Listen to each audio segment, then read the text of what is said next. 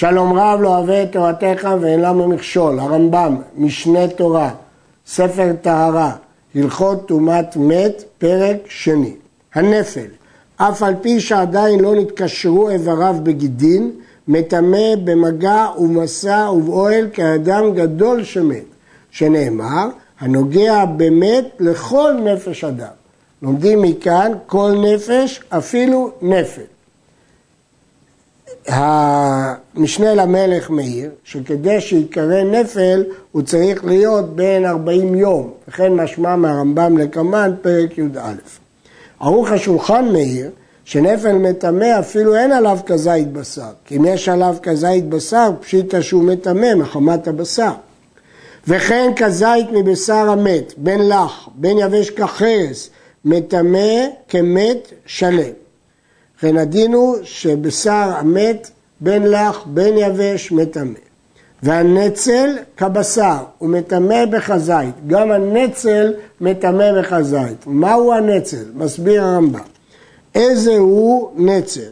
זה בשר שנימוח, ונעשה לך סרוחה, והוא שתקרש אותה הלכה הנמצאת מן המת, שאם קרשה, בידוע שהיא מבשרו. ואם לא קרשה, אינה מטמאה, שמא כחו וניעוי. כלומר, אם נמצאת לך ליד המת, אנחנו לא יודעים אם זה בא מהבשר או מכחו וניעו, אז צריך לבדוק אם זה קרש. אם זה קרש, זה מבשרו, ואם לא, לא. משמע מהלשון הזאת, שאם ברור שזה בא מבשר המת, אומר מארי קורקוס, במקרה כזה אין צורך לבדוק. כי אם ברור שזה בא מבשר המת, אפילו שלא יקרוש, כלומר זה לא דין של לקרוש, לקרוש זה רק סימן שזה בא מבשר המת. ואם תשאל, אז גם אם לא קרשה, למה שלא יטמא מספק? כיוון שמסתבר יותר שהיא כחור וניאור. אף על פי שהשיעורים כולם הלכה למשה מסיני ולכן גם מה שאמרנו שכזית מן המת מטמא, ודאי זה הלכה למשה מסיני. אמרו חכמים, תחילת בריאתו של האדם כזית, ולפיכך שיעור טומאתו בכזית. כלומר, דרכם של חכמים להתאים את הדבר. למרות שזה הלכה למשה מסיני, נותנים טעם, כיוון שתחילת בריאתו של האדם בכזית. עבר שנחתך מן האדם החי, הרי הוא כמת שלם. עבר מן החי, דינו לענייני טומאה כמת. מטמא במגע ובמסע ובאוהל. אם הייתה תאונה או בניתוח חתכו עבר של אדם, הוא מטמא כמת במגע ובמסע ובאוהל. אפילו עבר קטן, של קטן בן יומו, שהאיברים אין להם שיעור, לא משנה הגודל. שנאמר וכל אשר ייגע על פני השדה בחלל חרב או במת. והדבר ידוע שדין חלל חרב כדין חלל אבן או חלל שאר דברים. ומפי השמועה למדו שלא בזה אלא לטמא נוגע בעבר שפלטתו אחרת. במה דברים אמורים? בשהיה העבר שלם כבריאתו, בשר וגידים ועצמות, שנאמר או ועצם אדם, עצם שהוא אדם. מה אדם, בשר וגידים ועצמות? אף אבר מן החי עד שיהיה כבריאתו, בשר, גידים ועצמות. לא חשוב הגודל, אבל צריך שיהיה בו בשר, גידים ועצמות. אבל הקוליה והלשון וכיוצא בהם, אבל פי שהם עבר בפני עצמו, הואיל ואין בהם עצם, הרי הם כשאר הבשר, ואז הם צריכים לטמא בכזית. כלומר, אין להם דין של עבר, אבל לא שייך לטמא בכזית, כי כזית זה רק כזית מן המת. פה מדובר שזה נלקח מחי, אז אם לשון נחתכה מחי או כליה נחתכה מחי, היא לא מטמאת בכלל. אפילו שיש בה כזית, זה מן החי, זה לא מן המת, וזה לא עבר, מכיוון שאין בה בשר, גידין ועצמות.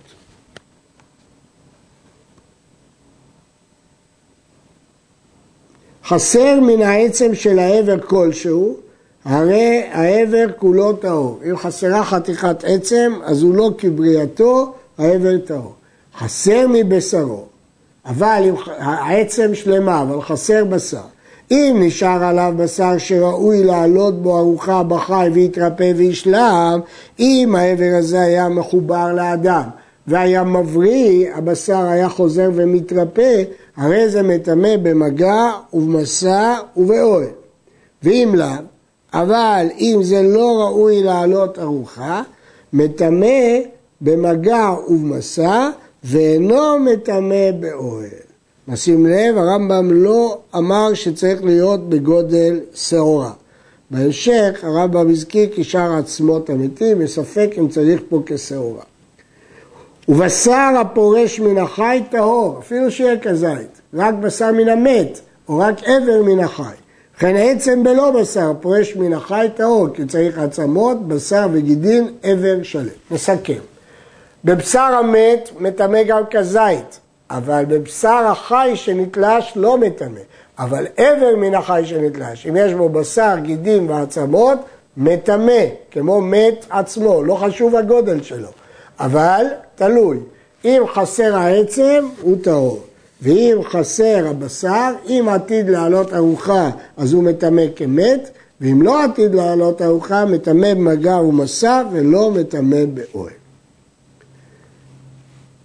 עבר הפורש מן המת, עד עכשיו דיברנו על עבר הפורש מן החי, עכשיו נדבר על עבר הפורש מן המת, מטמא במגע ובמסע ובאוהל כמת, למרות שאין בו כזית בשר. והוא שיהיה שלם כבריאתו, בשר וגידים ועצמות. חסר עצמו, אם חסר העצם. אם נשאר עליו בשר כזית, מטמא כמת שלם, כי כל כזית בשר מטמא. חסר הבשר, אם נשאר עליו כדי לעלות ארוחה בחי, מטמא כמת שלם. ואם לאו, הרי הוא כשאר עצמות המתים, שאין להם מענה בשר, שמטמאים כשעורה. אז נדגיש.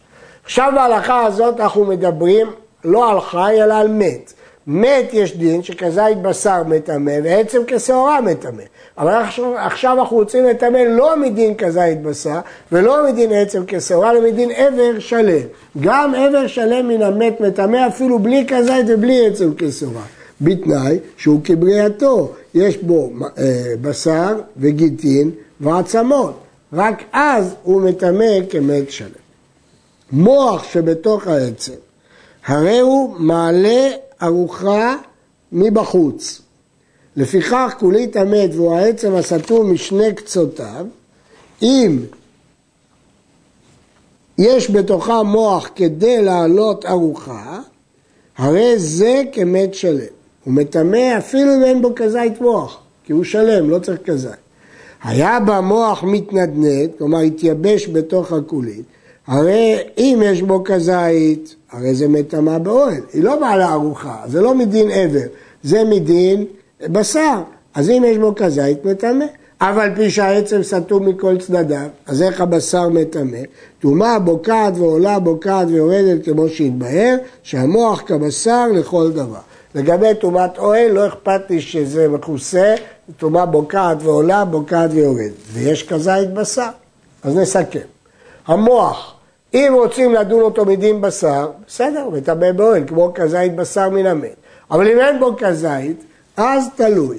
אם הוא עתיד לעלות ארוחה, אז רואים את זה כאילו עבר שלם, ואז הוא מטמא כמו מת שלם, כי העצם מטמא כמת שלם. אבל אם הוא לא עתיד לארוחה, הוא לא מטמא כמת שלם. העבר והבשר המדלדלים באדם, אף על פי שאינם יכולים לחזור ולחיות, טהורים. כלומר, עבר ובשר שמדולדלים, והם לא יכולים לחזור ולחיות, סוף סוף הם מחוברים לאדם. כיוון שהם מחוברים לאדם, לא רואים אותם כאילו הם תלושים. למרות שכבר ברור שהם לא יונקים מהאדם והם לא עתידים לחיות, זה לא משנה, הם מחוברים, הם טהורים. מת האדם, עכשיו האדם מת, הרי הבשר טהור, והעבר מטמא משום עבר מן החי, ואינו מטמא משום עבר מן המת. אז מה החידוש פה? שמיתה עושה ניפול. כלומר, בשעה שהוא מת, רואים כאילו נשלמה נפילתו של העבר, ולכן הוא מטמא מדין עבר מן החי. מה בין עבר מן החי לעבר מן המת? עבר מן החי בשר הפורש ממנו ועצם הפורש ממנו טהורים, ועבר מן המת בשר הפורש ממנו ועצם הפורש ממנו כפורשים מן המת השלם ומטמאים בשיעורם. לכן חשוב לדעת שפה רואים את זה כעבר מן החי ולא כעבר מן המת. מפורש ברמב"ם פה שר שפורש מעבר מן החי, טהור. יש רייבד בפירוש המשנה שמשמע שהוא מטמא במגע ומסע, אבל שאר מפרשי המשנה מסכימים עם הרמב"ם שהוא טהור. ובין עבר מן החי ובין עבר מן המת אין להם שיעור, אפילו כלשהו. אמרו חכמים, 284 איברים יש באיש, כל אחד ואחד מהם בשר וגידים ועצם, ואין השיניים מן המניין. ובאישה 201 וחמישים. כל אחד מהם שפירש כבריאתו בין מן החי, בין מן המת, ולא חשוב השיעור שלו, אפילו של תינוק קטן, מטמא במגע ובמסע ובאוהל, חוץ משלושה איברים יתרות שבאישה, שאינם מטמאים באוהל. המשנה בעולות מונה את האיברים, נמנה אותם בעקבותיה. שלושים בכף הרגל, עשרה בקרסול, שניים בשוק, חמישה בארכובה, אחד בירך, שלושה בקטלית, ראש הירך, אחת עשרה צלעות, שלושים בכף היד, שניים בקנה, מכף היד ועד למרפק, שניים במרפק, אחד בזרוע וארבעה בכתף, סך הכל מאה ואחד מכל צד של הגוף. נוסף עליהם שמונה עשרה חוליות שבשדרה, תשעה איברים בראש, שמונה בצוואר, שישה במפתח הלב, חמישה בנקביו. ובאישה 201 וחמישים. הגמרא דורשת, אדם כי ימות באוהל. דבר ששווה בכל אדם מטמא באוהל. לכן איברים שיש באישה ואין באיש, שהם אותם איברים יתרים שלושה, צירים, דלתות ומפתח, האיברים האלה לא מטמאים באוהל כי הם לא משותפים לכל אדם. וכן, אצבע יתרה שיש בה עצם ואין בה ציפורת, אם יש לאדם אצבע יתרה בכף היד, יש בה עצם ואין בה ציפורת, אם נספרת על גב היד, אפשר לספור אותה בגב היד, היא באותו מישור, עולה למניין רוב האיברים. ואם אינה נספרת, מטמא במגע ומסע ואינה מטמא באוהל וטומאתה מדבריהם. יש גרסה וטומאתה מדברי סופרים. ואם היה בציפורן, הרי כשאר איברים. ומפני מה גזרו טומאה על אצבע שאינה נספרת? גזרה משום הנספרת. ולמה לא טימאוה באוהל? עשו לה היכר, כדי להודיע שטומאתם מדבריהם משום גזרה, כדי שלא ישרפו על טומאתה, תרומה וקודשים. אם זה תרומה דאורייתא, אז אם נגע בתרומה בקודש יישרף, אבל כאן זה רק תרומה מטעם גזרה, כי היא לא נספרת על גב היד. לכן חכמים רצו שתדע שזה מדרבנן, לכן הם טימאו רק במגע ומסע, אבל לא טימאו באוהל. יש להדגיש שכל זה בעבר מן החי, אבל בעבר מן המת אז אם יש באצבע היתרה הזאת עצם, דינה כעצם כשעורה, שהיא מטמאה, אם יש בה שעורה, כל עצם שעורה של מת מטמא. עצמות המת, שאין עליהם בשר, אם ניכרת בהם צורת עצמות האדם, הרי אלו מטמאים במגע ובמסע ובאוהל כמת שלם, שאני קורא בהם עצם אדם. פה יש חידוש, שלמרות שדרשנו באיברים בשר וגידים ועצמות, אבל פה שרואים את כל הצורה של האדם, זה נקרא עצם אדם. ואלו הן העצמות שמטמאים כמת, השדרה והגולגולת, ורוב בניינו ורוב מניינו. השדרה כיצד? שדרה שהיא שלמה, הרי היא, רואים אותה כמת שלם. ואם חסרה אפילו חוליה אחת משמונה עשרה חוליות, הרי כשאר עצמות. הגולגולת כיצד? גולגולת שהיא שלמה, הרי היא כמת. ואם חסרה כסלע, הרי כשאר העצמות. מחלוקת בית שמאי ובית הלל וכך הלכה. היו בה נקבים קטנים, כולם מצטרפים לכסלע. כל בניינו של האדם הוא שתי השוקיים והירכיים והצלעות והשדרה. ורוב בניינו של מת, הרי הוא כמת שלם. כיצד? כגון שתי שוקיו וירך אחת. ואם חסר רוב בניינו כלשהו, הרי אין כשאר עצמות. רוב מניינו כיצד? רוב מניין העצמות, כגון שהיו מאה חמישה, מאה חמישה ועשרים עצם, הרי אלו כמת שלם. היו מאה ארבעה ועשרים, הרי הם כשאר עצמות. אף על פי שהיה אדם זה יתר באיבריו או חסר באיבריו, אין משגיחים אלא על מניין רוב כל אדם. אלא אם כן הייתה אצבע שיש בה ציפורן או שאתה נספרת על גב היד שעולה למניין כמו שביארנו ויש להדגיש שאין הבדל בין איש ואישה לעניין זה למרות שלאישה יש עצמות יתרות כי אמרנו שהעצמות של האישה אינן מטמאות באוהל. שאר עצמות המת שאין בהם רוב מניין ולא רוב בניין ולא שדרה שלמה ולא גולגולת שלמה אלא זה סתם עצמות אם היה בהם רוב העקב, הרי אלו מטמאים כמת, במגע ומסע ובאוהל. היו פחות מרובע, אפילו עצם כשעורה, מטמא במגע ומסע, ואינו מטמא באוהל. כי רק רובע דינו כמת. היה עצם אחד, אפילו יש בו רובע, הרי זה מטמא במגע ומסע ואינו מטמא באוהל. כי אין לו דין של עבר ואין לו דין של רוב מניינו ורוב בניינו של מת. טומאת עצם אחד, הלכה מפי הקבלה. שלפי שנאמר בכל הנוגע בעצם, למדו מפי השמועה, אפילו העצם כשעורה מטמא במגע ומסע. ולפי שטומאתו הלכה, הרי הוא דין תורה, לא מדברי סופרים. כן, הרמב"ם מדגיש שטומאה שנלמדת בהלכה זה דין תורה, וזה לא נחשב כדברי סופרים. מת שהרכיבו עצמותיו בקבר ונעשו רקב, מלוא חופניים מאותו רקב מטמא במסע ובאוהל כמת, ואינו מטמא במגע, כפי שאי אפשר לגרוע בכולו, שהרי אינו גוף אחד, ואפילו גיבלו במים אינו חיבור. יש כלל, אין חיבורי אדם חיבור. אז נסביר.